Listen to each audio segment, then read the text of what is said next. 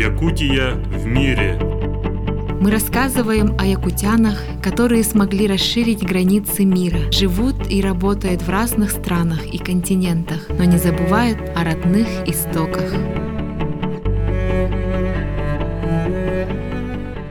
Добрый день, дорогие слушатели! Сегодня у нас в гостях Михаил Михайлович Ершов, основатель и директор этнокультурного объединения «Лаяда». Добрый день, Михаил Михайлович! Здравствуйте!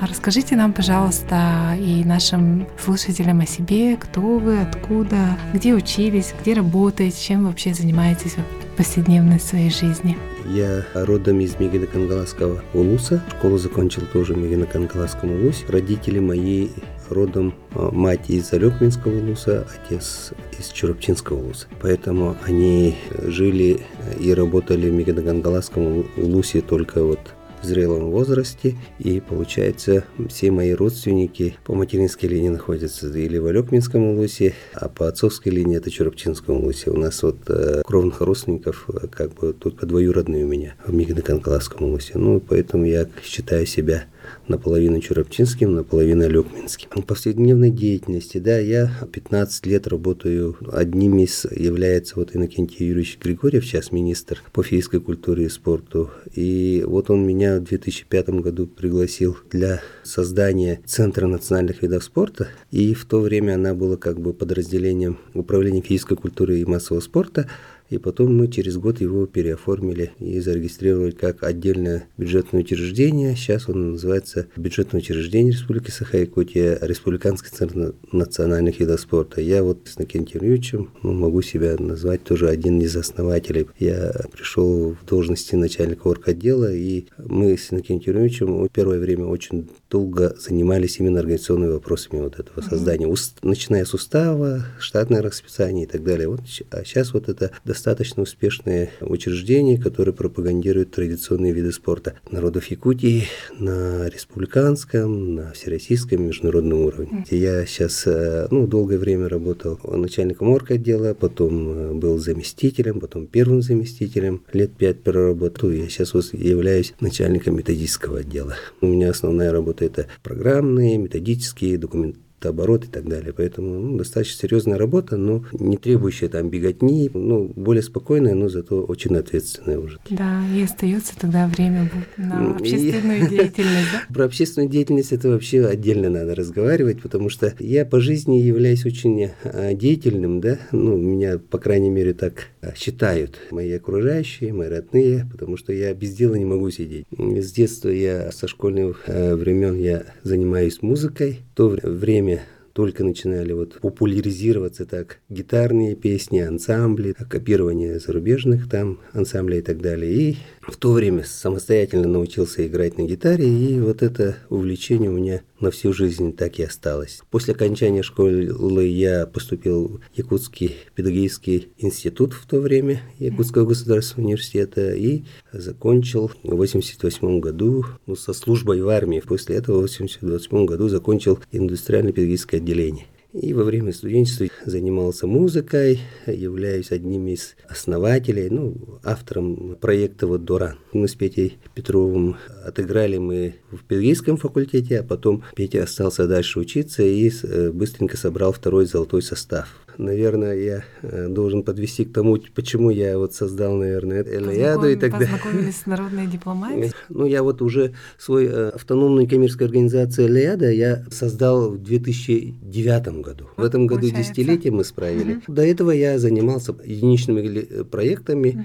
Ну, в 2008 году у меня все-таки осмелился, можно так сказать, провел, а, ну, почти что в одиночку первый рок-фестиваль под открытым небом. Ну, формат Open Air называют. Не новшество Open Air, да-да-да.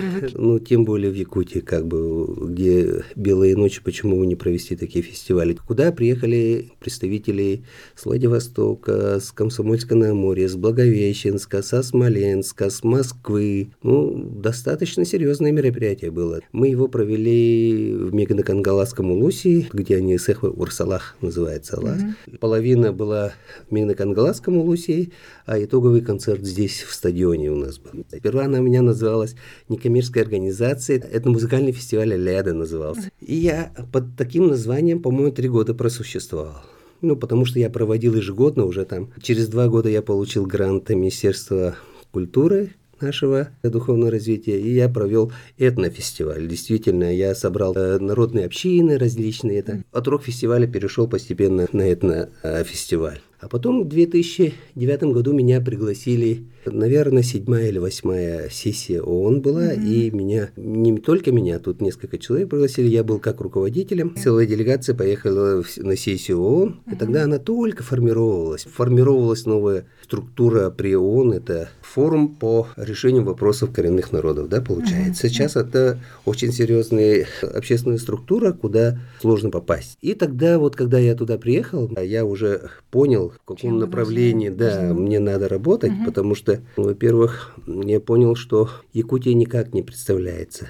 В международных организациях. В международных организациях, угу. как э, национальная республика, потому что она все время в рамках э, России, а угу. Россия многонациональная, и многорегиональная, можно так сказать, да, и очень много там национальных республик. Россию представляет, например, там маленькая организация, да, там, uh-huh. это потом Федеральное агентство по делам народностей начало появляться, да, uh-huh. до этого просто Райпон только uh-huh. представлял. За 10 лет очень много разных мероприятий у нас прошло, разные Какие были моменты, да, и очень много людей через нас проходило, и разные проекты тоже мы организовывали. Самый первый проект, uh-huh. это мы вот как раз в 2009 году я первый раз познакомился с Вильямом Федоровичем Яковлевым, директором этнокультурного комплекса Юсхаты. И а, я тогда еще достаточно молодой был и не очень понимал, в принципе, вот саму структуру цеха, концепцию там и так далее. И когда мы с ним вот уже съездили туда, когда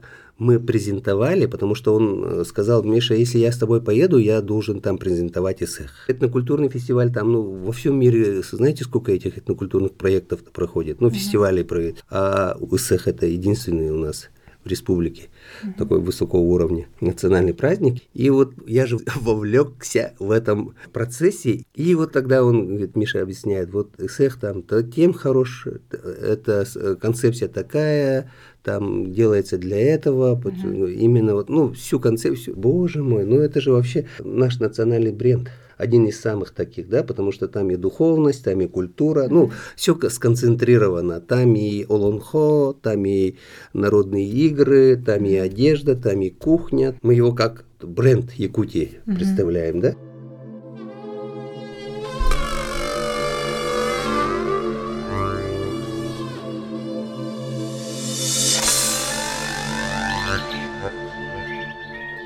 С того момента, вот э, в 2009 году мы презентовали вот э, на полях Генеральной Ассамблеи национальный праздник СХ. У нас был баннер 25 метров длиной, угу. и там были фотографии вот этих процессов СХ. И мы с этим баннером там, во-первых, мы его разложили в самом холле ООН, там все участники, которые на сессию приходили, они проходили мимо, и все смотрели его. Все было на английском языке. И мы провели первый обряд встречи солнца. Централ парк э, Нью-Йоркский да, очень многие провели. знают, наверное, mm-hmm. да, потому mm-hmm. что это культовое место. И во всех фильмах показывают. И мы туда забрались э, на самое интересное место. Там есть полянка Ягненка называется. И мы туда приехали, завязали э, соломат, посуду, там шкуры разложили, чороны и так далее. И утром полиция проезжает. Там есть внутренняя полиция, которые следит за порядком парка, и они там подойти они побоялись, потому что мы ничего противозаконно вроде бы не делали, но в то же время их очень заинтересовало. Чем эти люди, да, что за, что за секта такая тут пришла и там начинается какие-то эти. Ну, мы аккуратненько, ничего не это, никому не мешая, провели вот этот обряд. И как раз мы там, по-моему, с 4 утра там пришли, ну, пока солнце еще не появилось, и мы там провели этот обряд, и мы это все засняли в кино же. Э, первый проект вот этот. А какой самый запомнившийся яркий проект, которым Самый вы яркий гордитесь? по сложности и по масштабности это, наверное, один из самых таких э, трудно доставшихся проектов. Это э, вот фестиваль якутской культуры в Калифорнии. Угу. Ну что, я туда вывез 43 человека представьте, 43 человека, которому каждому визу сделали, каждому организовали проезд, выезд, чтобы там жили, встреча, проводы, питание и так далее. И установили вот один из самых красивых этих тюсюльга на берегу Тих, Тихого океана, получается. Ну и мы очень хорошо поработали с Ахадиаспорой, поработали, потому что в 2012 году я получил разрешение на проведение цеха. Ну, и это только получил разрешение. Mm-hmm. А дальше уже передал полномочия вот э, этим э, нашим американским соотечественникам, и они вот в течение полутора лет они проводили работу по организации mm-hmm. цеха и по получению разрешения на землю, там и так далее. Дни якутской культуры, они сейчас вот в Калифорнии, в городок Гуалала, приедешь, и они, если якутское скажешь, то они все знают. Уже каждый мы... год наши соотечественники якутяне собираются, да? Ну да, это для этого и было сделано.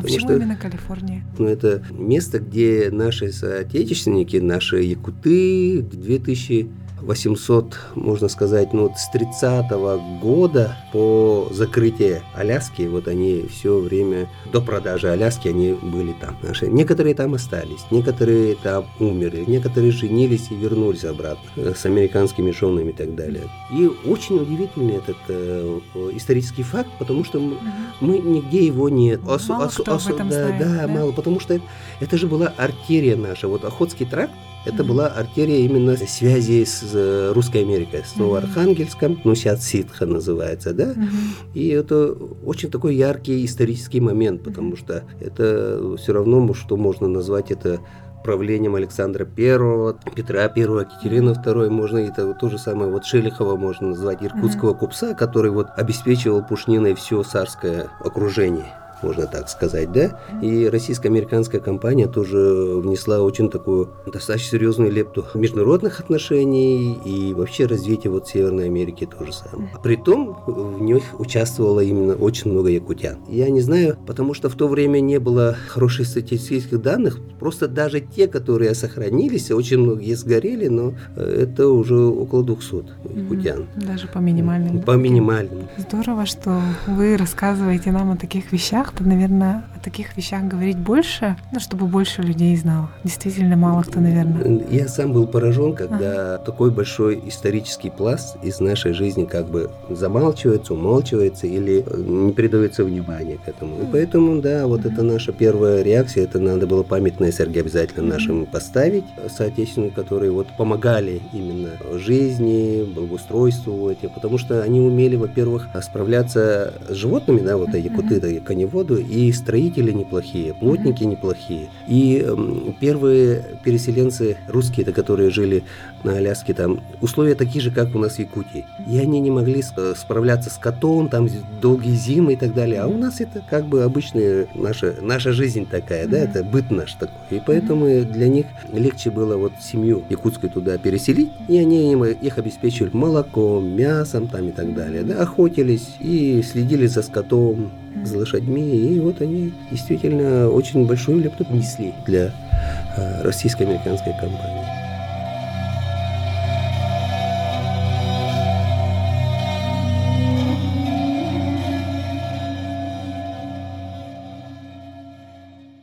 Вы проводите свои мероприятия, ставите Сергея, да, по всему миру. Знаю, в этом году вы в Мексике, да, были? Вообще в скольких странах вы уже а, нет, реализовали ну, свои проекты? У нас нет такой задачи, да, там mm-hmm. побольше Сергея поставили. У нас такой задачи не стоит. У нас вообще изначально была, вот мы с Вильямом Федоровичем советовались на эту mm-hmm. тему, обсуждали, думали. Нам э, желательно бы на пяти континентах, чтобы наши были места, где стоят наши не только Сергея, мы тюсюльга делаем. Или Арбагах. Арбагах это это якутский храм. Якутский храм, потому что а, именно через Арбагах наши вот во время Сеха передаются и моления, свои алгысы через Арбагах, потому что с 21 на 22 утро уже только а, верхние божества через Арбагах только свою благодать дают. Поэтому mm-hmm. вот мы не просто сергия ставим, мы mm-hmm. обычно ставим вот Арбагах. Ну, Арбагах от обычного сергия отличается, что на них есть рога, различные mm-hmm. эти, да, ну, уровневые вот эти. Mm-hmm. А обычно сергия вы сами знаете, да, как оно выглядит. Мы делаем их по всем канонам. И второе, мы э, пропагандируем наш СЭХ. Мы просто так вот не ставим, мы обычно, вот мы уже в трех местах уже СЭХ провели. Это во Франции, это в Америке и вот э, Мексике в прошлом году, Мгм. да. Самые ближайшие планы. Ну вот, допустим, на следующий год. На следующий год, ну, это Австралия, скорее всего, будет на следующий год, да, потому что мы уже э, в этом году, может, не успеем, потому что мы сейчас у нас переговоры очень сложные идут там по месту проведения. Именно установки, то есть не проведения, а установки СРГ в Арбагах. Там есть два варианта. Это парк, городской парк в Сиднее или земля аборигенов. Поэтому вот они сейчас обсуждают, где как лучше будет. Но там два варианта. Для нас все равно приемлемы, потому что городской парк – это побольше людей посещает, знакомятся с якутской культурой. А земля аборигенов, там она будет в очень хороших руках. Уход будет хороший.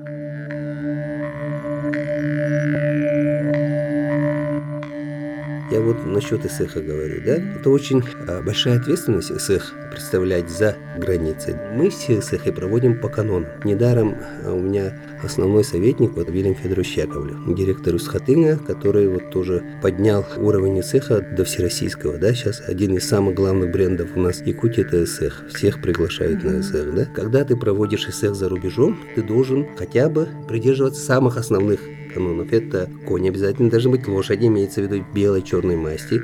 Обязательно тюльга варбулах тахтарани. Без них это сэх не проводит. Камыс обязательно должен быть. Алгащит должен быть. Битихитер. 9 мальчиков по 7 девочек должно быть. И алгащит обязательно должен быть.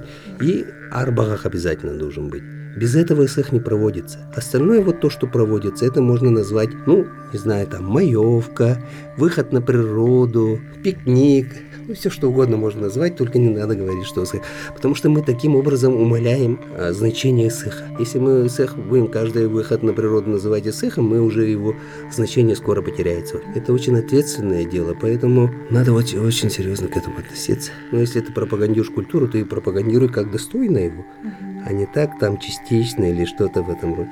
Тоже касается вот одежды, каких-то обрядов там и так далее. Надо его полноценно проводить или вообще не проводить. Поэтому надо какую-то ответственность, я думаю, нести за то, что ты пропагандируешь свою культуру от имени народа Саха за рубежом, то надо нести такую ответственность.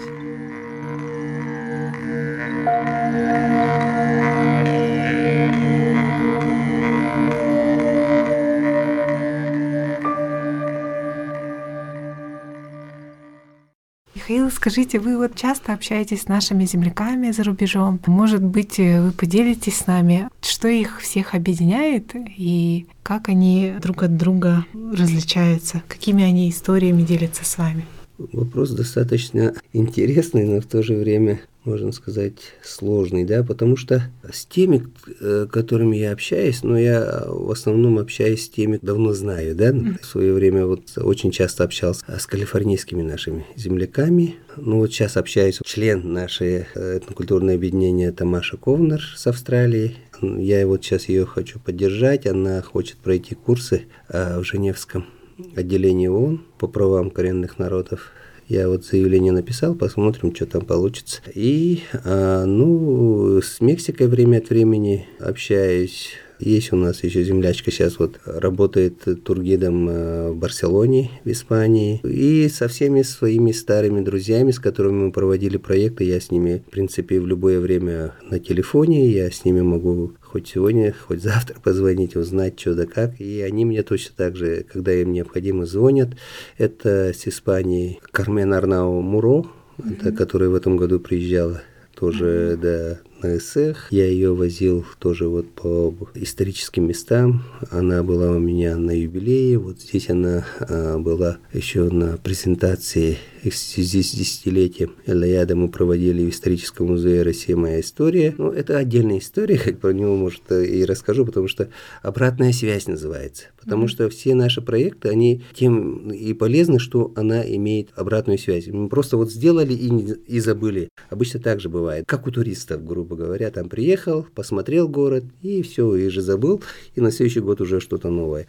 А наши проекты, вот именно то, что мы проводим, им прививаем любовь к Якутии, и потом они уже обратно приезжают и смотрят, что за страна Якутия, что за люди здесь живут. Ну, как бы э, это имеет очень такое серьезное международное значение в том смысле, что люди узнают Россию не из источников СМИ, да, которые вот mm-hmm. пропагандистские, да, а именно вот своими глазами. В этом году, например, приехавшие вот с, с Калифорнии мои друзья, это непосредственно, сейчас она на пенсии, Робин Джой Велмен, она очень долгое время работала в Форт Росси и занимала достаточно высокую должность, была рейнджером по работе с русским населением.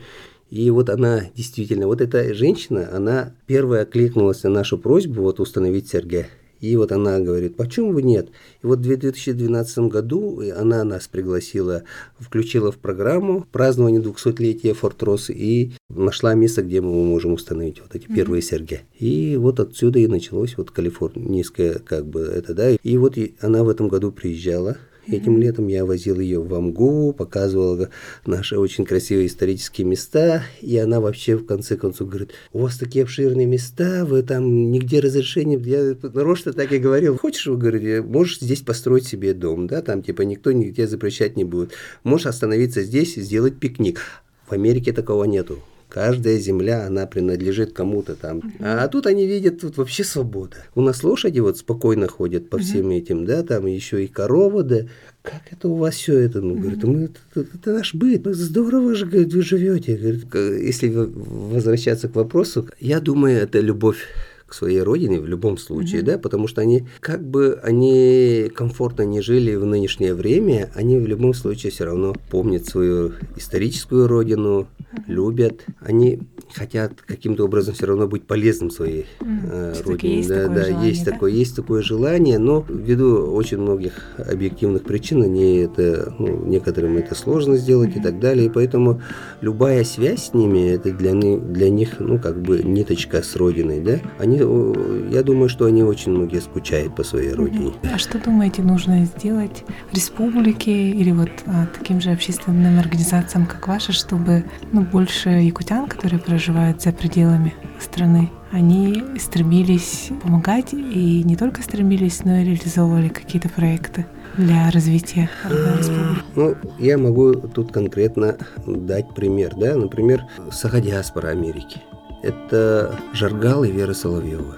Они давно уже этим вопросом занимаются, и они очень хотели, чтобы была поддержка со стороны республики, чтобы хотя бы вот они сайт вот этот, который Саха Open World, который mm-hmm. содержит, чтобы хотя бы она какое-то время, оказывается, вот через Министерство внешних связей они получали, поддерживали это, ну, оплату. Ну, это мизер получается.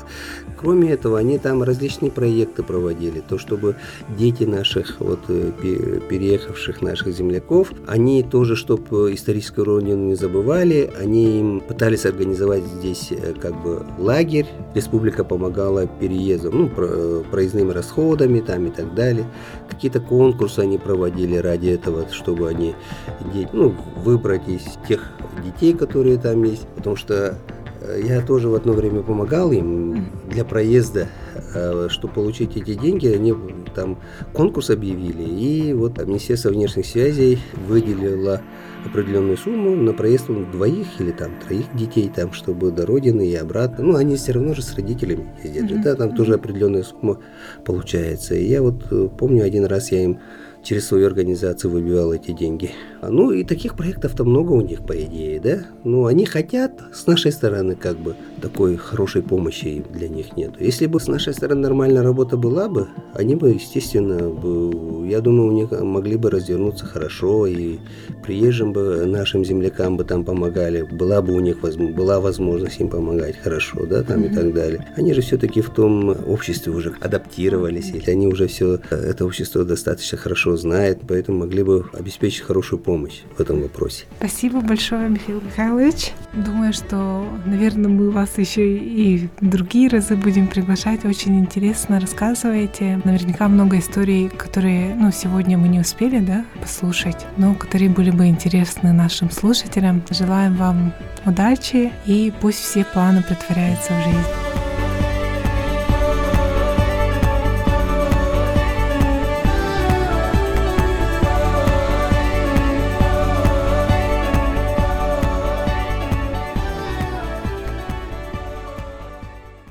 Передаче «Якутия в мире» выступил основатель и руководитель этнокультурного объединения «Эллияда» Ершов Михаил Михайлович. Программу подготовили Екатерина Голикова и Савина Данилова.